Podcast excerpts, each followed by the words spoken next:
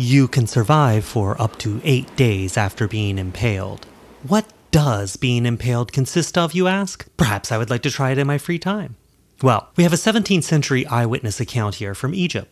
They lay the malefactor upon his belly with his hands tied behind his back. Then they slit up his fundament with a razor and throw into it a handful of paste that they have in readiness, which immediately stops the blood. After that, they thrust up into his body a very long stake as big as a man's arm, sharp at the point and tapered, which they grease a little before. When they have driven it in with a mallet, till it comes out at his breast, or at his head or shoulders, they lift him up and plant this stake very straight in the ground, upon which they leave him so exposed. Vlad III of Wallachia loved to impale people. He eats a hearty breakfast beneath a canopy of the impaled, many of them still alive, moaning and writhing in agony. When merchants arrive from Saxony, he impales them. 600 visitors from Burzenland, impaled. 55 Hungarian and Saxon ambassadors come to Wallachia, perhaps to discuss all this impalement, and he keeps them waiting for five weeks, without an audience, during which time he prepares 55 stakes for their impalement in clear view of their chambers, just to drive them crazy. He sent one of his captains to the village of Zinding to burn it, but the captain couldn't bring himself to do it, so Vlad had him impaled.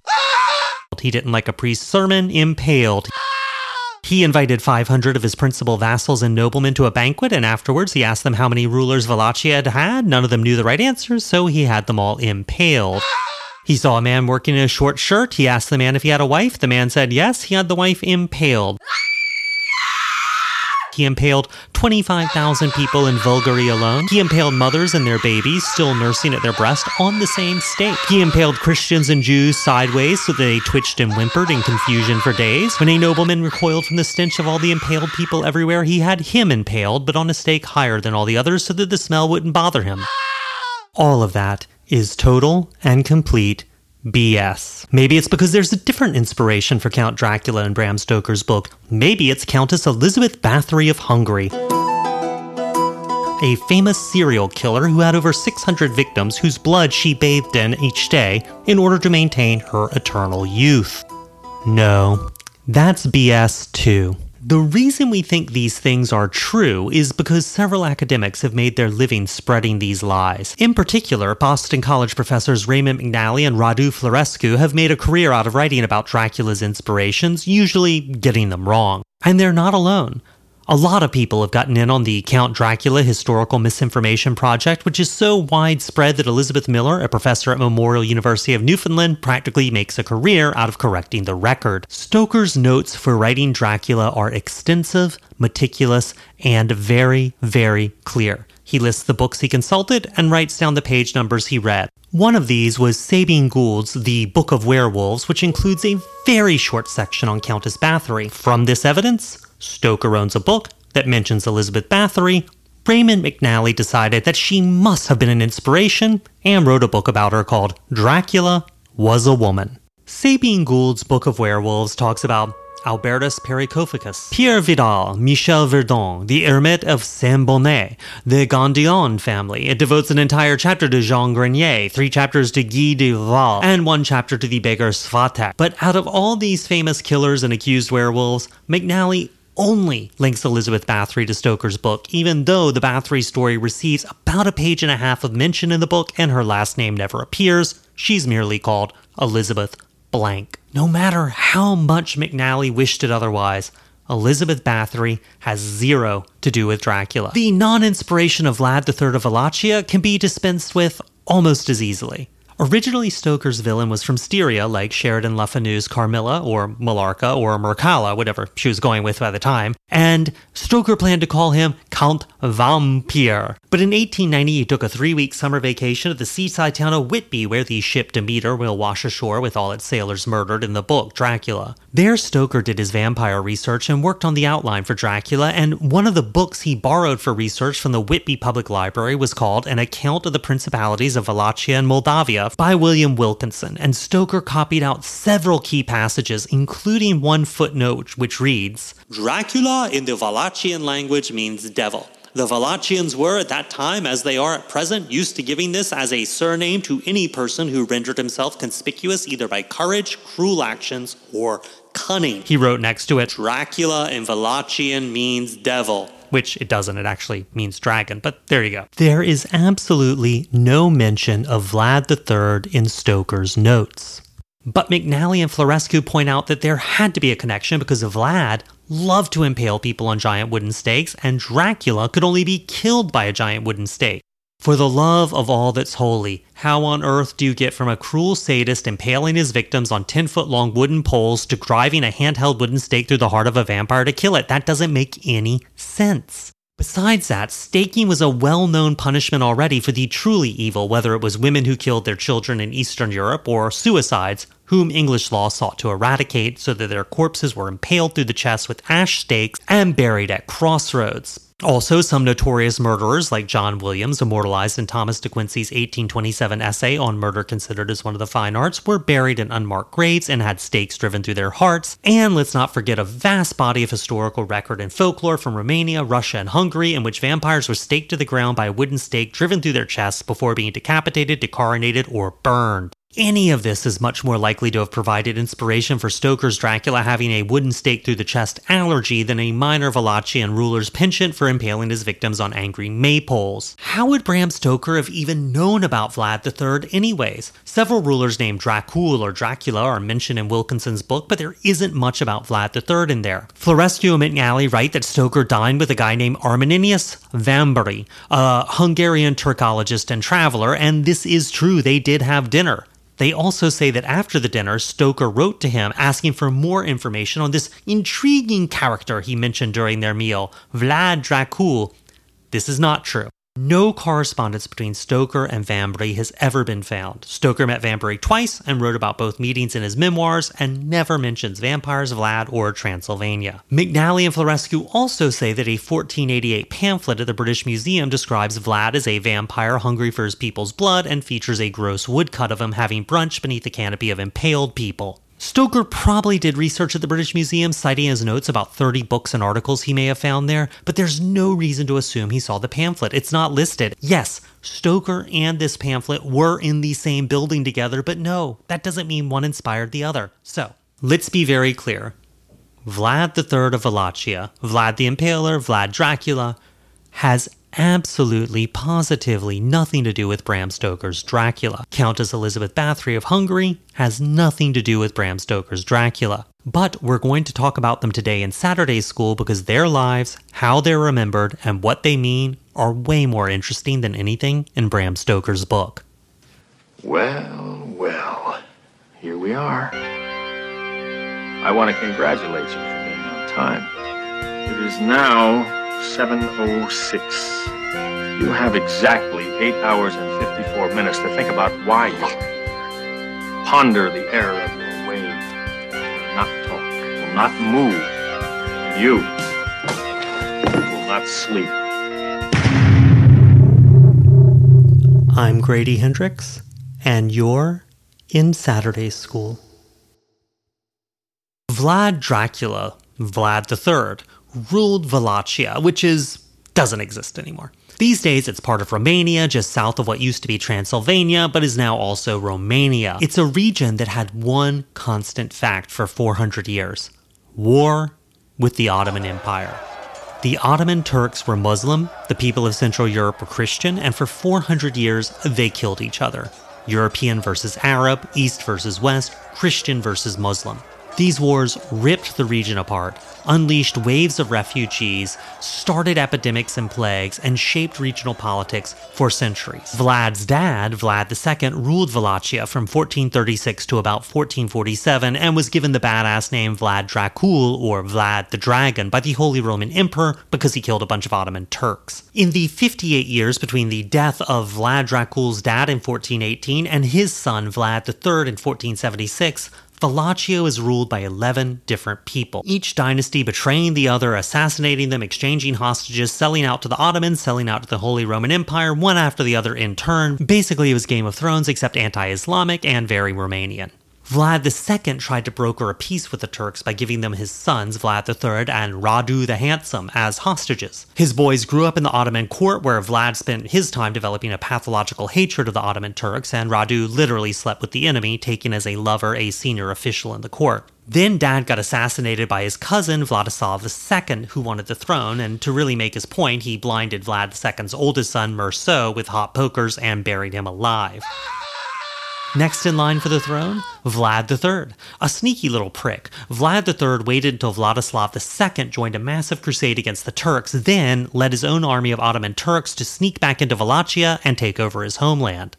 But when Vladislav II returned from his crusade at the head of a tattered but war hardened army, Vlad III fled back to the Turks, crying like a little baby. For the next eight years, the future Vlad the Impaler hid with various Moldavian and Hungarian royal families, running from one to the other whenever his protector got assassinated by a rival. Finally, one of Vladislav II's former allies switched sides, and Vlad III returned to Wallachia, where he murdered Vladislav II in totally badass one on one combat like a boss. Then he massacred all the nobles who'd helped murder his father and older brother, and he also killed a whole bunch of Saxon merchants just to teach them a lesson. And it was during this four year period that he acquired his reputation for total and complete ruthlessness. Still enjoying the protection of the Ottoman Turkish Empire, about four years after retaking Wallachia, Vlad decided to stop paying the Ottomans tribute and began attacking Turks because why not bite the hand that fed him? True to form, this was not Vlad III being brave, but instead because the great Turkish Sultan Mehmed II was currently distracted by his hobby of totally destroying the Byzantine Empire, this seemed to be a cue for Vlad III to get a little of his own back. However, the 21 year old Sultan Mehmed II took the city of Constantinople, renamed it Istanbul, inspired a clash song, mopped up the remainders of the Byzantine Empire, and turned his 150,000 man army on Wallachia, teamed up with Radu, the handsome, Vlad's older brother, and named him king. Vlad III had 30,000 men under his command, which isn't bad, uh, but it's also not 150,000 men. So, as Sultan Mehmed II invaded Wallachia, Vlad III conducted ambushes, harassing the Sultan with night attacks, and when that didn't even slow down the Turks, he retreated, leaving sort of a burned earth in his wake. Sultan Mehmed thought he'd seen everything. I mean, this 21 year old had been through a lot of war. He'd besieged Constantinople, he'd been around. But then he entered the capital, Wallachia. As he pursued Vlad, the Sultan's army entered into the area of the impalements, which was 17 stads long and 7 stads wide. There were large stakes there on which, as it was said, about 20,000 men, women, and children had been spitted. Quite a sight for the Turks and the Sultan himself. The Turks were dumbfounded when they saw the multitude of men on the stakes. There were infants, too, affixed to their mothers on the stakes, and birds had made their nest in their entrails. Just for a reference, a stad is a unit of Roman measurement. It's about 606 feet wide, so this forest of impaled people is two miles long and a little under a mile wide. The Sultan Mehmed was seized with amazement and said that it was not possible to deprive of his country a man who had done such great deeds, who had such a diabolical understanding of how to govern his realm and its people, and he said that a man who had done such things was worth much. This is around the time they started to call him Vlad the Impaler. Vlad won two battles against his brother Radu the Handsome, but everyone knew his days were numbered. He couldn't stand against the Ottoman army. It had 150,000 men and could raise plenty more. Vlad retreated across the Carpathian Mountains, seeking assistance from Matthias Corvinus. Instead, Corvinus had Vlad arrested and placed under house arrest in a tiny town just north of Budapest as a favor to the Sultan. Vlad would stay under house arrest for 13 years. Confined to Matthias Corvinus's summer palace, Vlad spent his exile doing nothing. No correspondence survives, no diaries, barely any mention of him in court papers. But after being out of action for over a decade, he converted to Roman Catholicism as asked and agreed to become Corvinus's sock puppet on the Wallachian throne. By now, Corvinus had turned against the Ottomans, and Vlad joined him in the fight but died less than four months later, slaughtered by yet another claimant to the Wallachian throne. Barely two years after coming out of exile, his body was hacked into pieces and his head was preserved and sent to Sultan Mehmed as proof of his death. When his tomb was finally opened in 1933, no one could find Vlad III's body. They found it full of horse bones instead. In real life, Vlad III was a hard fighting rebel caught between opposing forces scheming for the throne of a country that no longer even exists. He had three reigns once for a month, once for six years, and then for just under a month. He spent more time as a hostage than he did as a king. So, where do we get these legends of Vlad the Impaler? The legend that when ambassadors from Italy refused to remove their hats in his presence because it was their custom, he had their hats nailed to their heads because, hey, he didn't want to break their custom. The legend that he roasted gypsies alive and made their families eat their flesh. The legend that he ground people alive between grindstones. That he fed roasted babies to their mothers and roasted women's breasts and fed them to their husbands. That he prepared a feast for all the beggars in the land, then had the sheds in which they eat locked and burned them to death. How did we get from a minor ruler of a disputed throne to the shish kebab king and grill master extraordinaire from hell?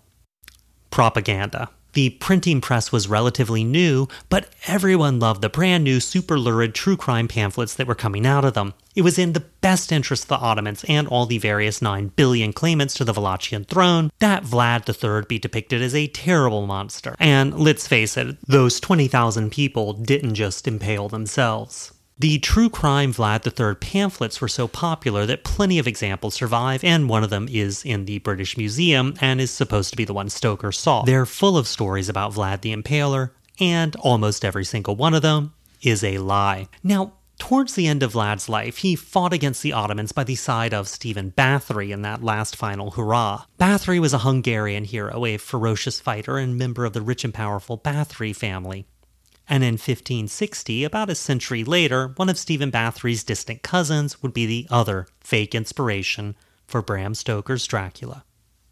Elizabeth Bathory, the Blood Countess.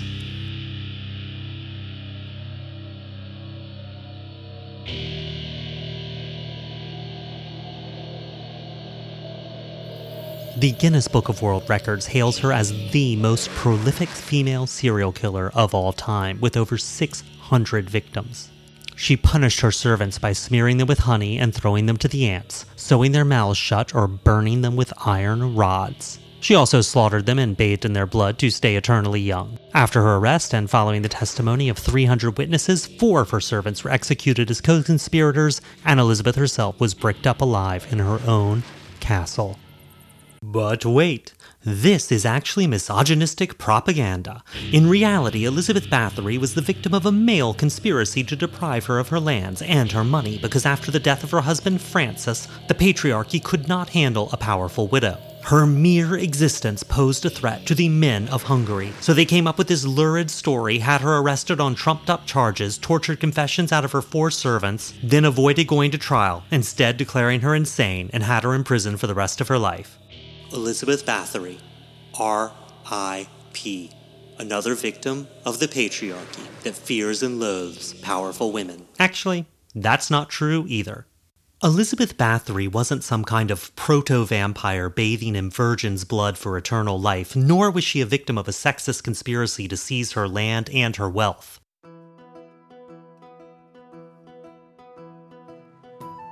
Born into Hungary's a super wealthy, ultra powerful Bathory family, Lizzie B married Francis Nadasdy when she was 15 years old. How powerful were the Bathorys? Francis changed his last name to Bathory rather than Elizabeth changing her last name to his. By all accounts, the two had a loving marriage and five children, three of whom survived into adulthood, which wasn't too bad for 16th century Hungary. But this is where the rumors begin. Because it took Francis and Liz 10 years to have their first kid, historians, who are a bunch of gossipy church ladies sometimes, began to whisper Was Francis afraid of his wife? Was Elizabeth already a lesbian sadist?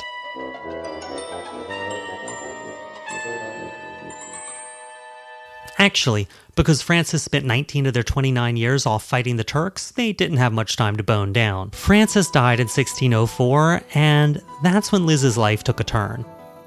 If you think Liz Bathory was the victim of a sexist conspiracy, here are your three possible motives for the patriarchy to take her down. 1. Francis had made an enormous loan to King Matthias II, and Liz started demanding he repay, therefore, the crown wanted her sidelined so that the king could default on his loan. 2. The powers that be just couldn't handle a woman in charge of such a vast network of fortresses, castles, and farms. A powerful woman challenged the patriarchy and had to be destroyed. 3. The crown wanted to defame the powerful Bathory family by tarring them with the brush of insanity in yet another complicated power play in 16th century Hungary's Game of Thrones. Three motives. And surely, out of those three, at least one of them isn't totally and completely full of BS. Nope, they all are. Liz had already been in control of her husband's vast estates for 19 years of their marriage while he was away fighting the Ottomans. Even after he died, powerful widows were an accepted part of Hungary's social fabric. And before Francis's death, Liz had pretty much toed the line in terms of public and legal conventions. There was no reason to think that she wasn't just another one of Hungary's powerful law abiding widows. Even if she wasn't, the vast land she supposedly controlled weren't so vast. Except for her castle, Jess, and its orchards and farms, the vast Bathory's holdings hadn't gone to Liz at all, but to her son, and actually to his tutor because he was underage. So, going after Liz got you exactly one castle. As for the loan, even after Lizzie's death, her son kept trying to get it repaid, so that probably wasn't the motive either. As for her arrest as a bit of political theater, the Crown did everything in its power to avoid a public trial, so what's the point of a gesture when no one can see you make it? The easiest way for the crown to have kneecapped the Bathorys, grabbed their wealth, canceled their debt, and made a power move would be to charge Elizabeth Bathory with treason. Why fabricate a bunch of charges of murder and torture and all this craziness when they could have gotten far more mileage out of a single charge of treason that would shut down the entire Bathory family and transfer their vast wealth directly to the Hungarian crown? So, this conspiracy it's BS, based on poor translations, basic misunderstandings of Hungarian law in the early modern period, and bad faith readings of the historical record. But it is undeniable that Francis's death was the beginning of the end for Liz. Lizzie Bathory had always marched to the beat of her own drum, namely a drum made of human skin stretched across the skull of a giant and pounded by an insane lunatic from a black metal band. She'd always loved to torture her servants. Francis forbade punishments that ended in death while he was alive since servants were expensive and had to be trained. But he did teach her a few neato party games like rolling up pieces of oiled paper, inserting them between a servant's toes, and lighting them on fire. When a servant girl stole a coin, Liz held it in the fire until it was red hot, then pressed it to the girl's palm, just like that creepy Nazi in Raiders of the Lost Ark. When one servant stole a potato biscuit, she heated the biscuit until it was almost on fire and then stuffed it into the girl's mouth and made her swallow it. Another maid stole a pear, so Liz had her stripped, covered in honey, and tied to a tree to be bitten by insects. But before you go tarring Liz Bathory with the crazy brush, this was 100% normal in 17th century Hungary. The country had a weak central government, and even the Habsburg Empire was stretched pretty thin, so a lot of Hungary was left to its own devices. On remote estates, the lord or lady of the manor were the ultimate legal authority, and all those hot coins, burning biscuits, and insect biting tortures were well within the acceptable boundaries of the day. Then, Francis died. The first sign that something was a little bit off was that Liz didn't immediately commit to a lifetime of wearing black and a year of isolation, but spent millions on an entirely new wardrobe of red outfits for herself and her retinue of servants. Red being the peasant's color for mourning and protection from the supernatural. And she presented herself at court a month after Francis's death, one of her rare appearances there. She also began torturing her servants to death. At first, she told everyone they died of disease, and that was actually pretty reasonable. With all the coming and going and toing and froing with the Ottomans and the Christians and the wars and the refugees, Hungary hosted epidemics more often than the rest of Europe. But after a while, even church officials began to ask to see the bodies before performing funerals, uh, just to make sure they're really sick dead bodies. Like an underage kid getting carted at the liquor store, Liz bolted in a panic. She started tossing bodies everywhere. She had dead servants dumped by the side of the road, she had them thrown into barns. Once, a body was buried so haphazardly that while a mother visited her daughter at Castle Shest, a dog strolled through the courtyard carrying a human hand in its mouth. Liz's servants were the teenage children of her serfs, and even they knew something had gone seriously awry, and pretty soon they stopped sending their kids to work at the castle because it seemed like a terrible summer job. Searching for new victims and maybe a way to make a little extra money on the side, Liz opened a gynaeceum, basically a finishing school for the daughters of the lesser nobility, and the lesser nobility were people who paid taxes but owned less than 100 serfs, and they were really super eager to send their daughters to make connections and learn courtly etiquette with a great lady like Liz. Within three weeks of opening her gynaeceum, every single one of these girls was dead. Killing servants wasn't illegal because they were serfs, and serfs had no legal status in Hungary. They were considered a natural resource, not a person. But lords and ladies, members of the lesser nobility, they had rights, and killing their children was a crime. Liz told their families that one of the girls had been caught stealing instead of taking responsibility, well, like a typical millennial, she'd murdered a bunch of the other students and then killed herself. She refused to release their bodies to their families, however. Now, the lesser nobility complained to the king, and he sent Georgi Thurzo as inquisitor to investigate, and Thurzo immediately had a problem. As he started to ask questions, he found rumors, but there were a lot of rumors. He also found a letter from a guy named Pastor Panickitus, who claimed that he had seen nine female bodies dumped in the catacombs between the chapel and the castle under Liz's reign. Thurzo figured between all these rumors and this letter, he had to do something. But Francis, Liz's dead husband, he'd asked Thurzo to specifically look after Liz after his death. So, you know, he was on the horns of a Hungarian dilemma. Also, Hungary was a volatile country, and the king did not sit easily on his throne. Investigating a member of a huge noble family like the powerful Bathories could unleash a revolution in the aristocratic ranks. Moving very cautiously, Thurzo found 36 eyewitnesses who all gave accounts seen with their own eyes of Liz torturing servants and daughters of the lesser nobility to death. Now, a lot has been made out of the fact that this was a show trial and Liz wasn't even there, but it wasn't a trial. What Liz faced from Thurzo was known as a common inquest, which was held to determine if a crime had even been committed, and if it has, was there enough evidence to go to trial. In a common inquest, serfs were allowed to testify against nobles, and the accused didn't appear and could be examined in absentia because every single member of the nobility was an extreme flight risk. The second they smelled trouble, they could skip over the border and shack up with a relative like Vlad III. Thurzo went to King Matthias with his 36 eyewitness accounts, and then things get a little hazy. What most likely happened is the king or Thurzo went to the Bathory family and cut a deal. Historical evidence suggests that her son, her brothers in law, and Thurzo came to an agreement. They would prosecute four of her servants for the crime and imprison Liz for the rest of her life without ever going to trial and risking the family wealth. Conspiracy mongers shout at this point, No trial! She's been railroaded! But a trial would have been long, humiliating, expensive, and ruined the Bathory name. It could have opened the family up to all kinds of charges, and in addition, the rules for prosecuting nobility were very complicated and very tough. The king might lose the support of the other members of the nobility if Liz was found guilty at trial. It was a really tough situation. So, there was definitely a conspiracy against Liz, but it was a conspiracy of her own family to protect their name. Because the tough fact of all of this is that the charges against Elizabeth Bathory were real. When Thurzo went to Bathory's castle to arrest her, he found two corpses of young girls in the entryway. He found one girl in the middle of being tortured. He arrested Elizabeth on the spot, a violation of her rights since he didn't have the required seven members of the nobility necessary to authorize him to do so, but he probably felt comfortable bending the rules because he already knew he had the family's assurance that as long as Elizabeth didn't stand trial, he could do whatever he wanted. Once under arrest, not a single member of the nobility requested that Elizabeth receive a trial, nor did they stand up and protest that due process hadn't been followed, which means it may have been an open secret that Liz was doing some sick stuff up in that castle. King Matthias demanded a trial, but not for very long or very hard, and people think he did this to reassure the nobility that he would stand up for their rights and for due process. Eventually, the people who were tried were four of her servants. Their trial is where the bizarre claims about Elizabeth come from. Close to 300 people testified, mostly repeating rumors and hearsay, but that was okay because the people on trial were serfs. One young girl testified she saw a book in which Elizabeth recorded the names of over 600 victims.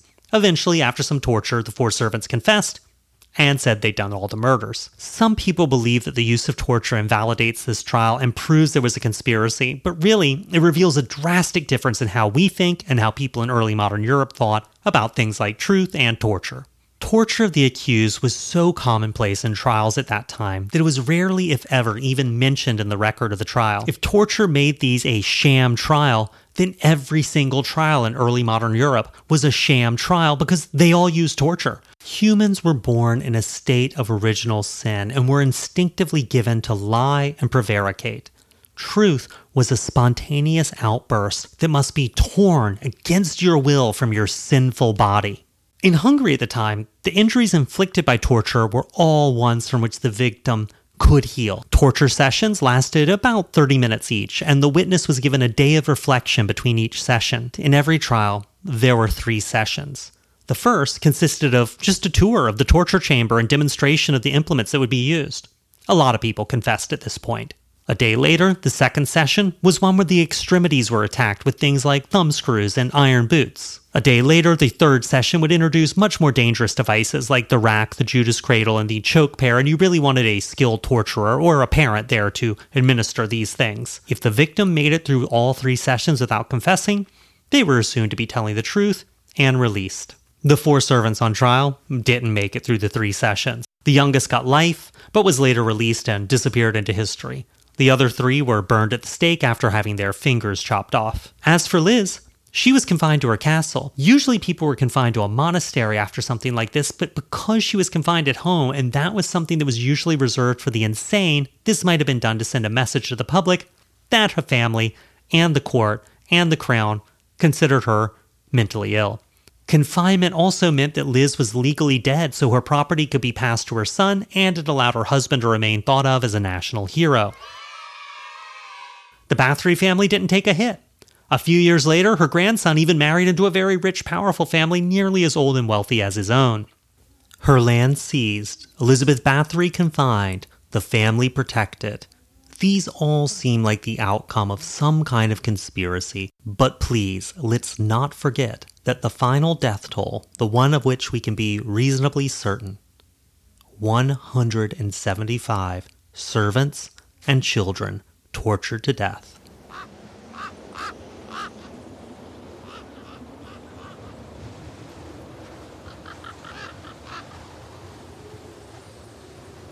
Almost immediately after Elizabeth's death, Elizabeth Bathory began to appear in the same propaganda pamphlets that Vlad III did. The Counter Reformation had just begun, a century of Catholic rebirth, pushing back against the Protestant Reformation. This would eventually go on to result in the Spanish Inquisition, religious wars that convulsed Europe and killed over 6 million people, the rise and popularity of Galileo's theories, and the adaptation of the calendar we use today. The Counter Reformationists claimed Liz had been born Catholic and only become a bloodthirsty monster after becoming Lutheran. We have her story today in the modern age because it appeared in the Reverend Sabine Baring Gould's 1865 Book of Werewolves, the one Bram Stoker had, where she was cited as an example of a sadist. It was this entry that immortalized her as a berserk serial murderer with 650 victims who bathed in their blood to maintain her eternal beauty. There is no doubt about it. Vlad the Impaler and Elizabeth Bathory were both deeply unpleasant people but they're not the unpleasant people we think they are. They were both minor figures in history who became famous because their names were used as propaganda after their death. Nicolae Ceausescu was the communist dictator who ruled Romania from 1967 to 1989, and he needed to find national heroes. One of them was Vlad III. He immortalized Vlad on a postage stamp in 1976 on the 500th anniversary of his death. And in 1978, he encouraged the production of The True Life of Dracula, a movie giving a Marxist reading on Vlad III's life, portraying him as a handsome, brooding, and canny strategist while portraying the Sultan Mehmed as a decadent homosexual pervert. In the film, Saxon merchants, who are depicted as the capitalist class, are depicted as the ones who defamed Vlad's name and labeled him as the impaler. They cry out in the movie, Tell everyone, everywhere you go, that Vlad is a tyrant, a devil craving for blood, that his only pleasure is to impale innocent people. Tell them that he feasts in the shadow of the stakes and enjoys the agony. Tell them that he put fire to a house where he gathered the poor instead of giving them alms. Tell them that he slaughtered 300 traders together with their wives and children. Describe him to history as a demon, as an evil spirit.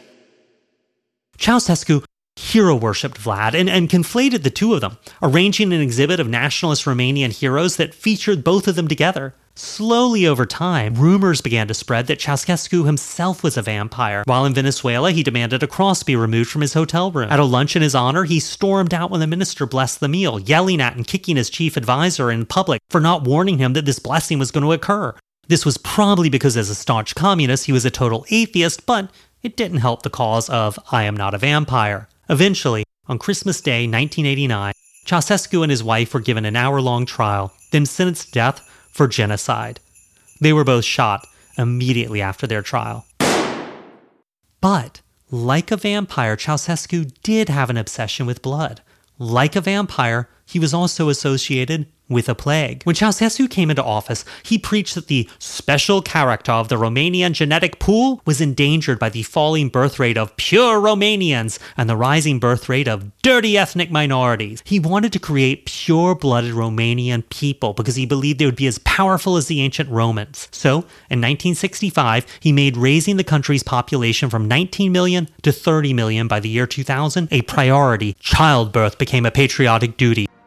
Abortion was banned for women under 45 with fewer than five children. Monthly pregnancy tests were required for women under 30 who wanted free medical care. And special taxes were imposed on couples who remained childless after two years of marriage. Contraception became outlawed in 1985. And it worked. By 1977, the country's population was 23 million, up 4 million people. But the economic strain of having all these children led to tens and thousands of them being abandoned by their families who couldn't afford to raise them. They became dumped into state orphanages. These orphanages were also underfunded, so without milk or vitamins or proper nutrition and food for the kids, they began to rely on giving these malnourished children blood transfusions, thinking it would boost their immune systems. This led to an AIDS epidemic, which turned into a deeply serious crisis when Ceausescu denied anyone in Romania even had AIDS because it was, as he said, a foreign disease. By 2001, 11 years after Ceausescu's death, 9,000 Romanian children were living with HIV. Most of them